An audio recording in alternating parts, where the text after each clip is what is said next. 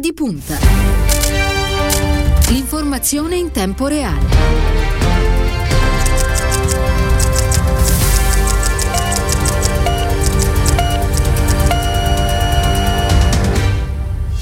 Giovedì 15 aprile, sono trascorsi 6 minuti dopo le 14. Un saluto a tutti da parte di Cristiano Bucchi, ben trovati all'ascolto. Un saluto in particolare a Ilenia Daniello, che quest'oggi ci accompagnerà alla parte tecnica. Allo streaming quest'oggi c'è Silvio Garbini e bentornato nei nostri studi al senatore Antonio Misiani. Buon pomeriggio. Buon pomeriggio, ciao a tutte e ciao a tutti. E il responsabile economia e finanze della segreteria del Partito Democratico, fino a qualche tempo fa, era, lo ricordiamo, anche il vice ministro del, del dell'economia. Parleremo in particolare quest'oggi di economia, di imprese, di lavoro, ma di tante altre cose. Fra l'altro ricordiamo per eh, stare sul pezzo, come si dice normalmente, che quest'oggi alle 14.30 ci sarà un importante Consiglio dei Ministri che dovrà discutere eh, molte cose eh, importanti, eh, scostamento di bilancio da 40 miliardi di euro per finanziare i ristori delle imprese, la sospensione delle scadenze fiscali, una parte del recovery plan, poi c'è eh, il documento di economia eh, e finanza. Giovedì invece della prossima settimana l'Aula del Senato esaminerà la relazione sullo scostamento da pareggio di bilancio e il DEF così come ha deciso, eh, co- così come deciso dalla conferenza dei capigruppi di eh, Palazzo Madama. Ricordo anche per chi volesse porre delle domande scritte, vi prego, quindi utilizzate il vostro cellulare WhatsApp, il numero per la diretta che è il 342 14 26 902. Misi Tiziani, allora stavo dando un'occhiata all'apertura dei vari siti in questo momento. Leggo qui per esempio da Repubblica T le regioni, ristoranti aperti a cena, cinema col tampone, il sì alle carte al bar, il testo integrale. Speranza non si può sbagliare perché questa mattina il ministro della salute è intervenuto con un'informativa eh, alla Camera, ha detto bisogna essere tempestivi nelle chiusure e non sbagliare tempi e modi delle riaperture per non vanificare rapidamente i sacrifici fatti. Vogliamo dare certezza agli agli italiani e consentire a tutti una nuova stagione ma in sicurezza. Come ha detto il Presidente del Consiglio Draghi, ha concluso Speranza senza mettere a repentaglio la salute e senza compiere scelte azzardate che ci riporterebbero in tempi brevi a nuove chiusure. Mi dà intanto la, una sua impressione, una sua posizione su, su questo, poi vedremo nel, nel dettaglio invece le varie misure allo studio.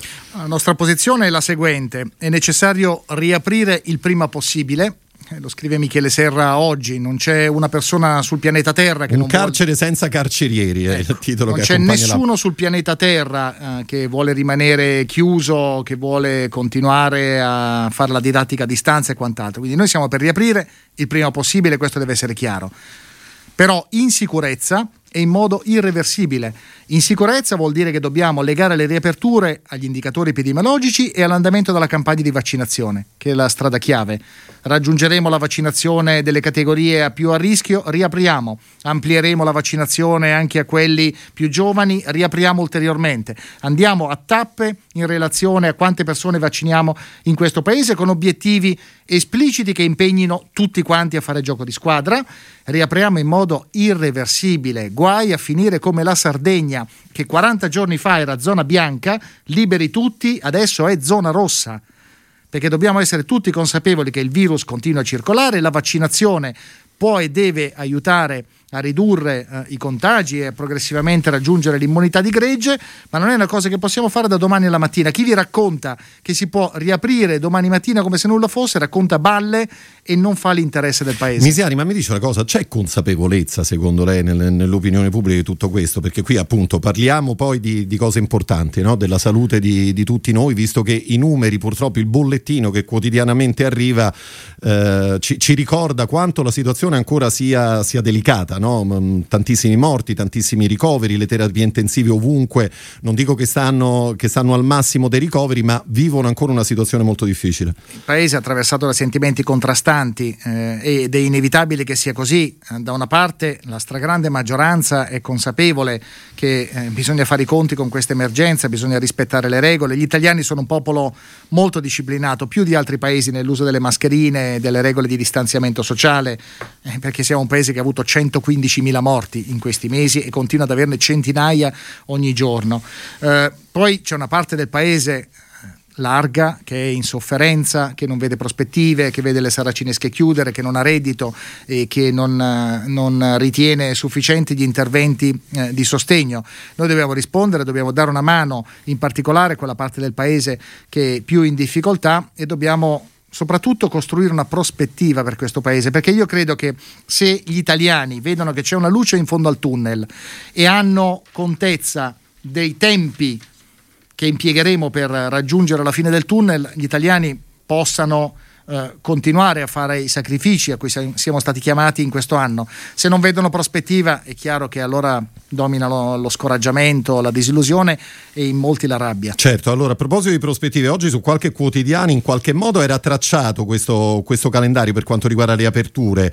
Eh, penso per esempio a quello che scriveva, credo, Carmelo Lopapa su Repubblica, dice il 26 di aprile eh, già potrebbe arrivare un, un, segnale, potrebbero esserci le prime riaperture nelle regioni con i dati eh, migliori, poi a maggio nella seconda decade un ritorno alle zone gialle, per esempio con i ristoranti aperti all'ora di pranzo e un coprifuoco che si potrebbe spostare non più alle 22 ma alle 24 e poi da giugno pensavano per esempio la, la, la, l'apertura degli europei di calcio, quindi anche la ripartenza degli spettacoli all'aperto con una capienza eh, al 30%, le strutture turistiche, anche perché lì ci sarà l'avvio della stagione balneare, nella seconda parte di giugno si dovrebbe procedere alla riapertura di palestre e piscine e poi in autunno, ma solamente in autunno dovrebbe esserci in qualche modo una ripartenza piena anche per cinema, teatri e per spettacoli al chiuso. Potrebbe più o meno essere questo un, un calendario ipotizzabile? Possibile?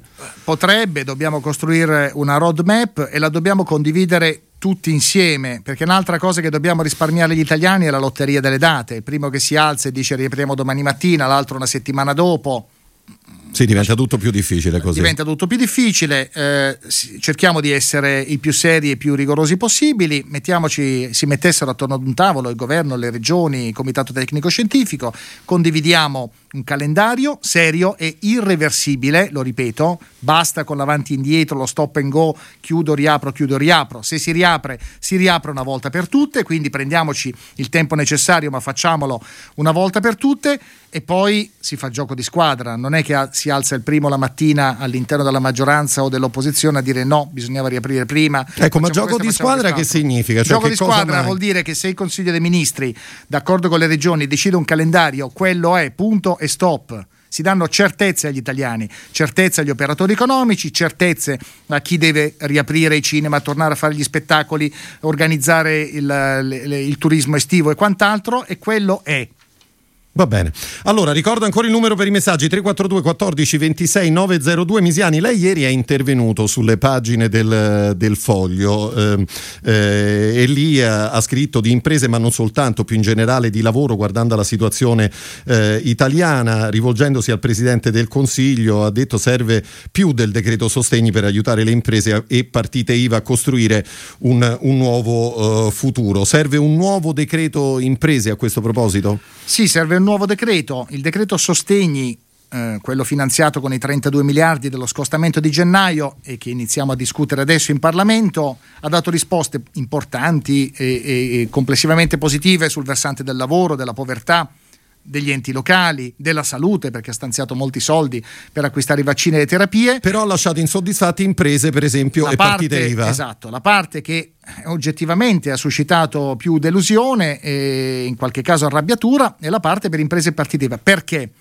La cifra complessiva è importante, 11 miliardi di euro, eh, eh, eh, sono tanti soldi. Il problema è che la platea è, è, molto ampia. Sono entrati giustamente i professionisti, oltre che le imprese e le partite IVA, tante persone che hanno perso reddito nel 2020.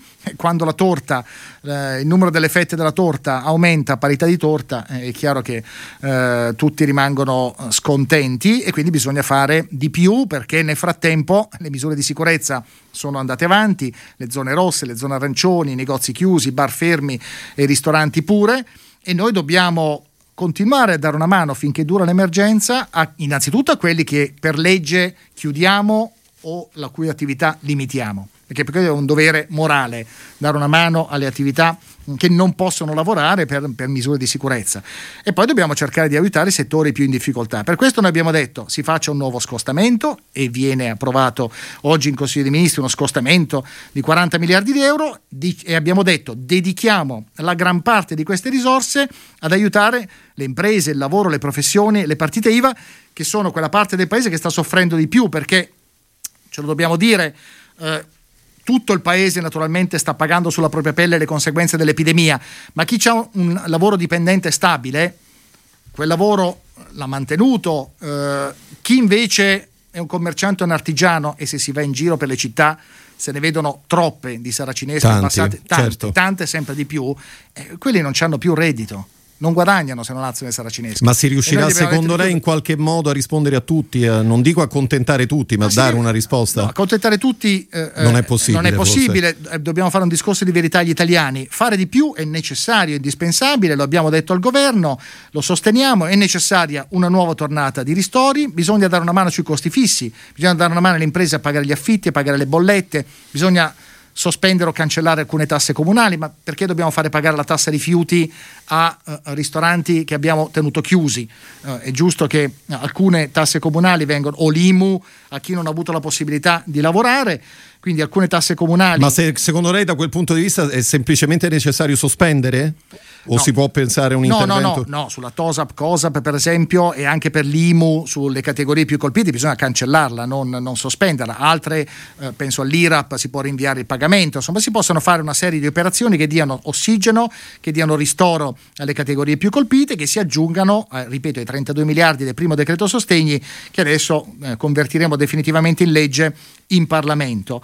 Eh, dobbiamo anche Uh, sul lavoro uh, oggettivamente il ministro Orlando ha fatto cose importanti nel primo decreto sostegni perché gli ammortizzatori sociali sono finanziati fino a fine anno, c'è stato un buon compromesso sul blocco dei licenziamenti, uh, sul lavoro dobbiamo andare avanti, ma questo è un tema più da legge di bilancio che da prossimo decreto, bisogna fare una riforma degli ammortizzatori sociali, quello è indispensabile perché il blocco dei licenziamenti prima o poi finirà e noi dobbiamo costruire una rete di protezione per chi perderà il lavoro che sia universalistica, cioè che prescinda da, da, dove uno lavora, da che tipo di lavoro fa e dia una mano a tutte le persone che perderanno il posto di lavoro, io dico dobbiamo anche aiutare le imprese che rinunceranno a licenziare perché non penso che la stragrande maggioranza degli imprenditori italiani ovviamente... Poi su questo ci torneremo perché è un punto che, un che, punto che interessa, mi interessa particolarmente, esatto, ma potrebbe essere un punto decisivo sicuramente. Misiani, mi dica una cosa, allora a proposito del documento di economia e finanza eh, e eh, il nuovo decreto di aiuto agli impresi al recovery plan, qui la, l'impressione, ma sembra essere questa più o meno la, la, la, situazione oggettiva, è che ogni partito in qualche modo vuol dire la sua e non spesso poi le, le, le, le strade, le idee coincidono.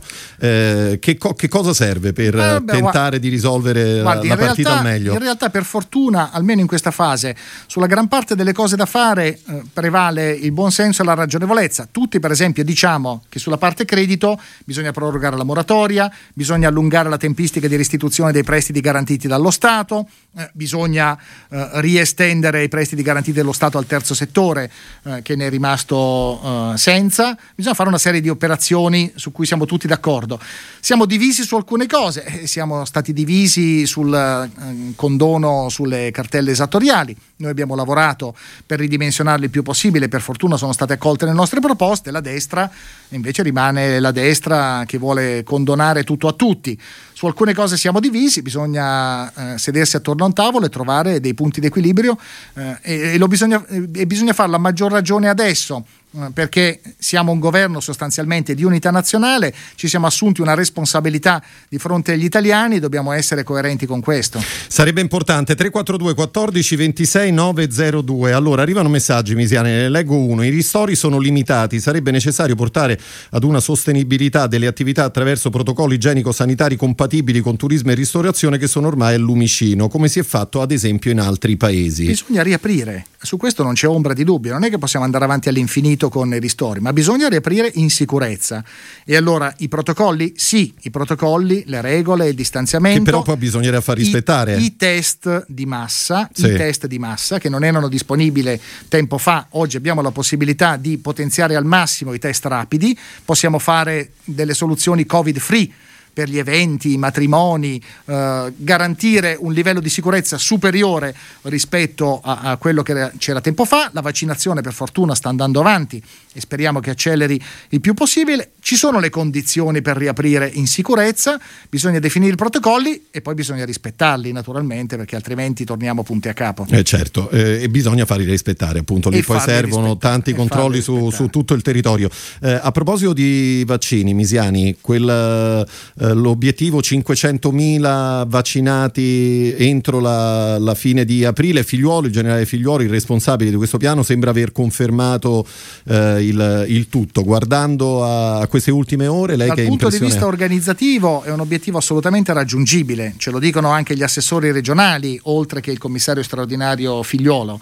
Bisogna avere le dosi naturalmente, eh bisogna certo, avere materialmente co- eh, i vaccini da iniettare alle persone. Per fortuna arrivano 7 milioni eh, di dosi di, di, di Pfizer eh, aggiuntive, c'è stato un problema a livello europeo eh, di approvvigionamento per quanto riguarda i vaccini, nel momento in cui avremo certezza nelle prossime settimane di avere la disponibilità necessaria, noi possiamo raggiungere quella soglia che è la soglia necessaria per attuare pienamente il piano, arrivare all'immunità di gregge e fare quell'operazione che dicevo all'inizio, riaprire in sicurezza. Allora, torniamo a parlare di lavoro 342 14 26 902, ve lo ricordo, numero per i vostri eh, messaggi qui a Radio Immagina. Lei appunto ha scritto ieri un taglio secco del costo del lavoro per le imprese che rinunceranno a licenziare. Eh, tutto questo che cosa significa praticamente? Io, io credo questo, che la stragrandissima maggioranza degli imprenditori italiani, da quelli più piccoli e quelli più grandi, sì. ci pensa quattro volte prima di licenziare dipendenti che negli anni ha formato, eh, con cui hanno costruito squadre e quant'altro. Poi ci sono quelli naturalmente che fanno altre scelte, eh, però questo è il punto.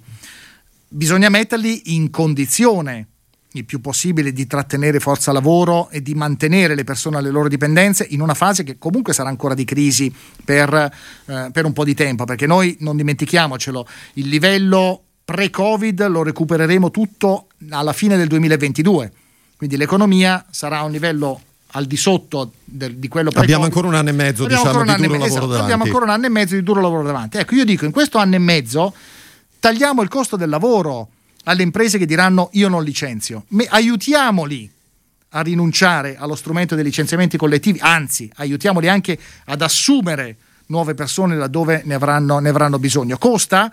Sì, può costare, eh, però sono soldi ben, ben investiti perché manteniamo le persone al lavoro, evitiamo che dopo il blocco dei licenziamenti eh, ci sia de- un'ondata di, di, di, di cancellazione di posti di lavoro, evitiamo che il paese precipiti in una crisi sociale. E una forza di sinistra come il Partito Democratico deve farsi carico di questo, deve farsi carico delle disuguaglianze che sono aumentate in questo anno, deve farsi carico del rischio di tante persone di perdere posti di lavoro, deve farsi carico anche di una nuova frattura sociale che si è aperta nel paese. Quella, lo ripeto, eh, tra chi ha alcune garanzie di stabilità e un'altra parte in particolare il lavoro autonomo, eh, le, la piccola e piccolissima impresa, i precari, eh, gli stagionali, quella parte più fragile del nostro mondo del lavoro che rischia di non avere prospettive. E che sono un numero consistente. E sono milioni di eh, persone. Purtroppo. 342 14 26 902 altri messaggi. Buongiorno senatore Misiani, il governo Conte 2 era in croce un giorno sì e l'altro pure sul piano relativo al Next Generation EU e ora siamo nel silenzio più assoluto. Che fine ha fatto il MES? È un problema che non esiste più. Ci fidiamo di Draghi e basta. Sono un po' preoccupato. Lei cosa ne pensa? Grazie, con affetto Claudio Manci. Eh, buongiorno Claudio, innanzitutto. Eh, Next Generation EU sarà oggetto dell'incontro che il segretario del Partito Adesso Democratico ne parliamo poi. Eh, Enrico Letta avrà punti... domani con il Presidente Draghi, gli porterà le proposte del Partito Democratico, tornerà il piano in Parlamento il 26-27 e il 30 di aprile verrà trasmesso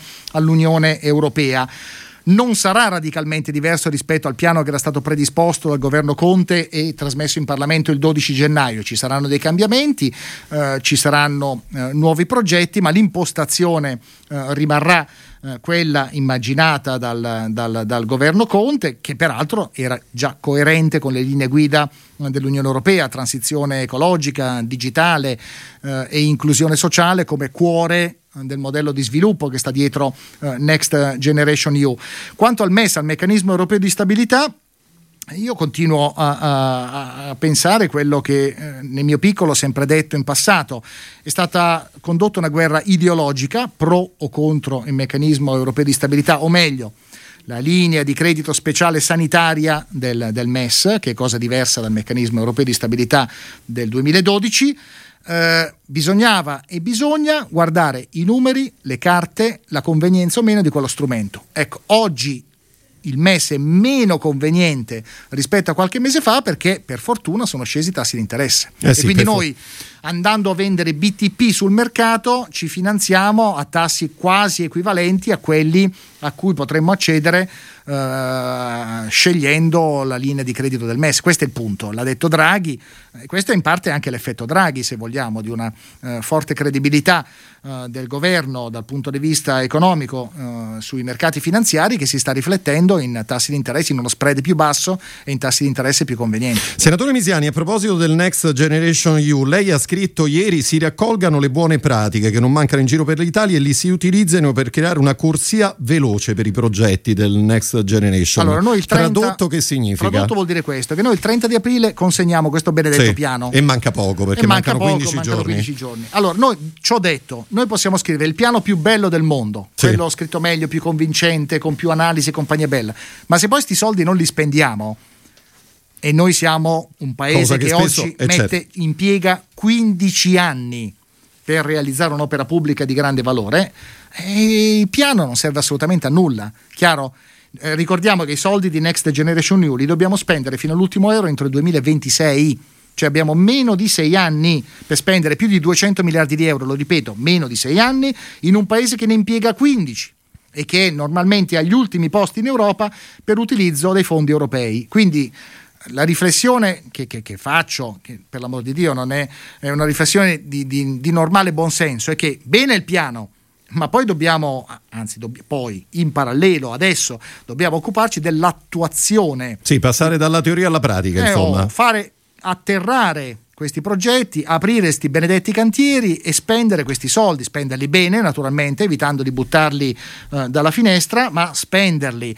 E questo vuol dire che bisogna cambiare regole, procedure, bisogna fare una corsia veloce eh, per questi progetti, altrimenti sprechiamo un'occasione storica. E io non voglio fa- eh, passare come la generazione che ha buttato dalla finestra l'occasione con la O maiuscola per il Ma tutto questo partire. significa anche una riorganizzazione della pubblica amministrazione in eh tempi beh, record? Eh, in tempi record significa, adesso eh, io non evocherei la, la, la, la, riforma della pubblica certo. amministrazione certo. to cure, significa che dobbiamo innanzitutto assumere tecnici e persone che questi progetti li, li sappiano gestire perché la pubblica amministrazione ha avuto il blocco del turnover, un'età media ormai altissima, eh, non c'è competenza digitale, dobbiamo fare entrare giovani nella pubblica amministrazione, giovani digitali, giovani project manager, giovani tecnici, giovani progettisti, lo abbiamo previsto nelle leggi di bilancio, bisogna accelerare da questo punto di vista, dobbiamo fare gioco di squadra, non si può andare in ordine sparso, le regioni e i comuni da una parte e il governo centrale dall'altra, la catena di comando deve essere molto chiara e molto netta.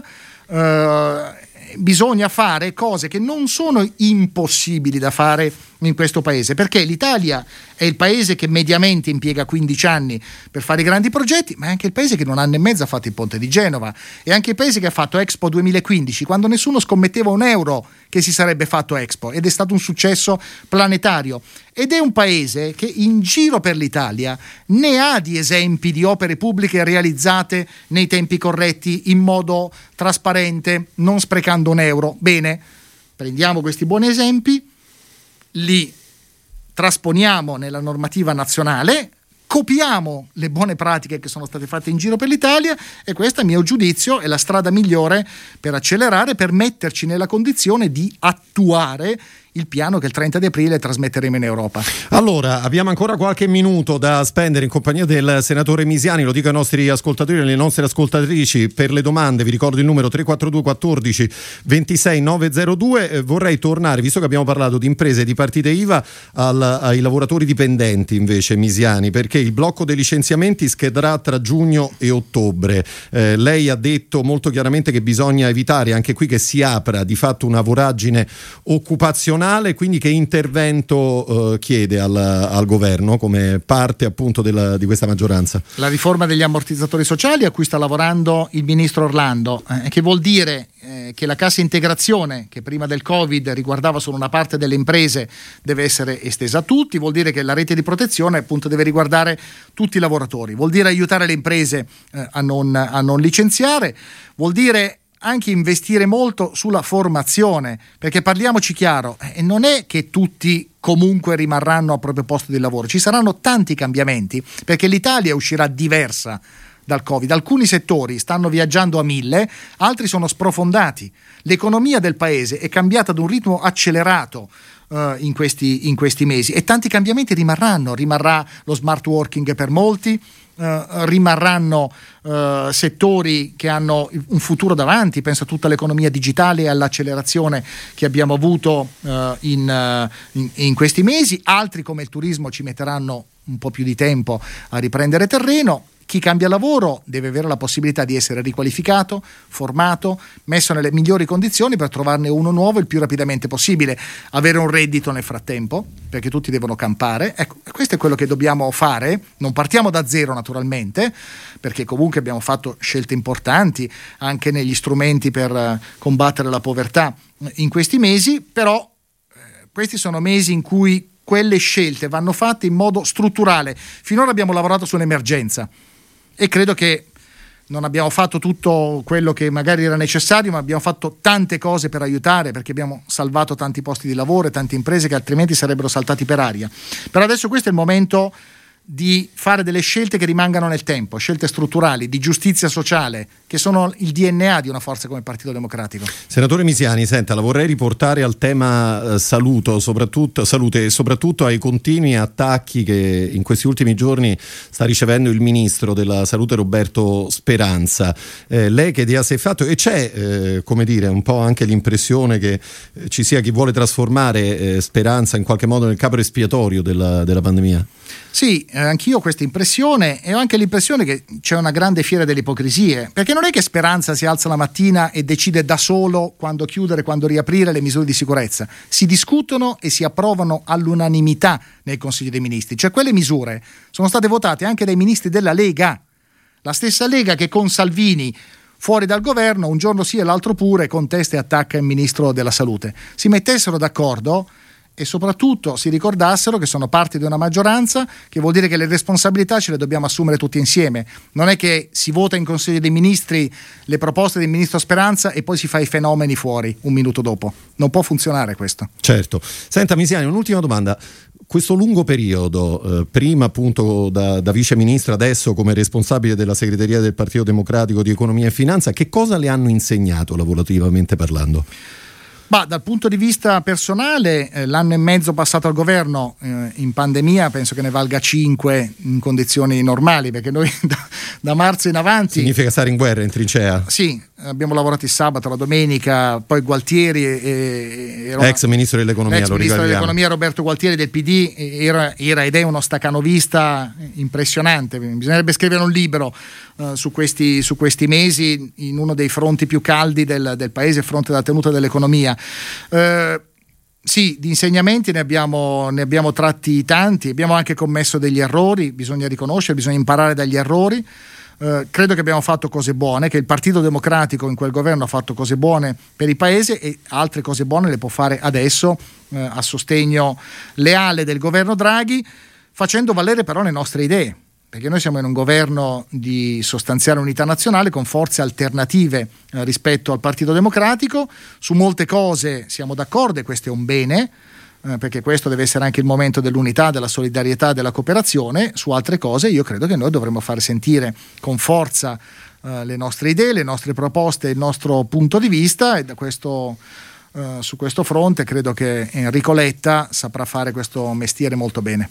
Senatore Misiani, grazie, è stato un piacere ritrovarla quest'oggi qui a Radio Immagina. Le do una notizia che non ha nulla a che fare con l'economia, ma con un grande eh, del nostro spettacolo, Roberto Benigni, che eh, alla prossima festa del un Cinema mito. di Venezia riceverà il Leone d'Oro alla carriera. Noi ne parleremo tra qualche minuto con un grande critico che è Enrico Magrelli. Eh, che ne pensa di questa notizia? Eh, penso che a eh, sentir pronunciare il nome di Roberto Benigni mi viene mi, mi viene sempre un'emozione, ha una personalità straordinaria, è un monumento è un monumento del, de, dello spettacolo, del, del, del, cinema italiano. Spero che sia una, un, un, segno di speranza. Ecco, eh, ci sono mancate e ci mancano tante cose, perché uno ci riflette. E, un anno fa non, nessuno di noi avrebbe immaginato di rinunciare alle cose eh, più banali come entrare in un ristorante, mangiare o prendersi un caffè al banco.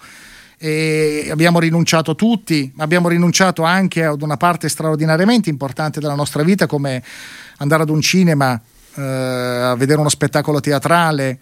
La cultura ha sofferto tantissimo. Noi discutiamo sempre giustamente eh, di, di ristori, di sostegno all'attività economica, ma non dimentichiamoci del valore della cultura nel nostro paese, di quanto hanno sofferto quelli che fanno cultura, quelli che fanno musica, quelli che fanno spettacolo e del nostro dovere di aiutarli a ripartire esattamente come abbiamo il dovere di farlo per il resto del paese. Senatore Misiani, grazie per essere stato con noi, lo ricordo, responsabile economia e finanza della segreteria del Partito Democratico, ci ritroveremo sicuramente nelle, nelle prossime giornate. Noi ci fermiamo qui con la prima parte di Ora di Punta, ci ritroveremo tra poco per parlare per l'appunto di cinema. Restate con noi.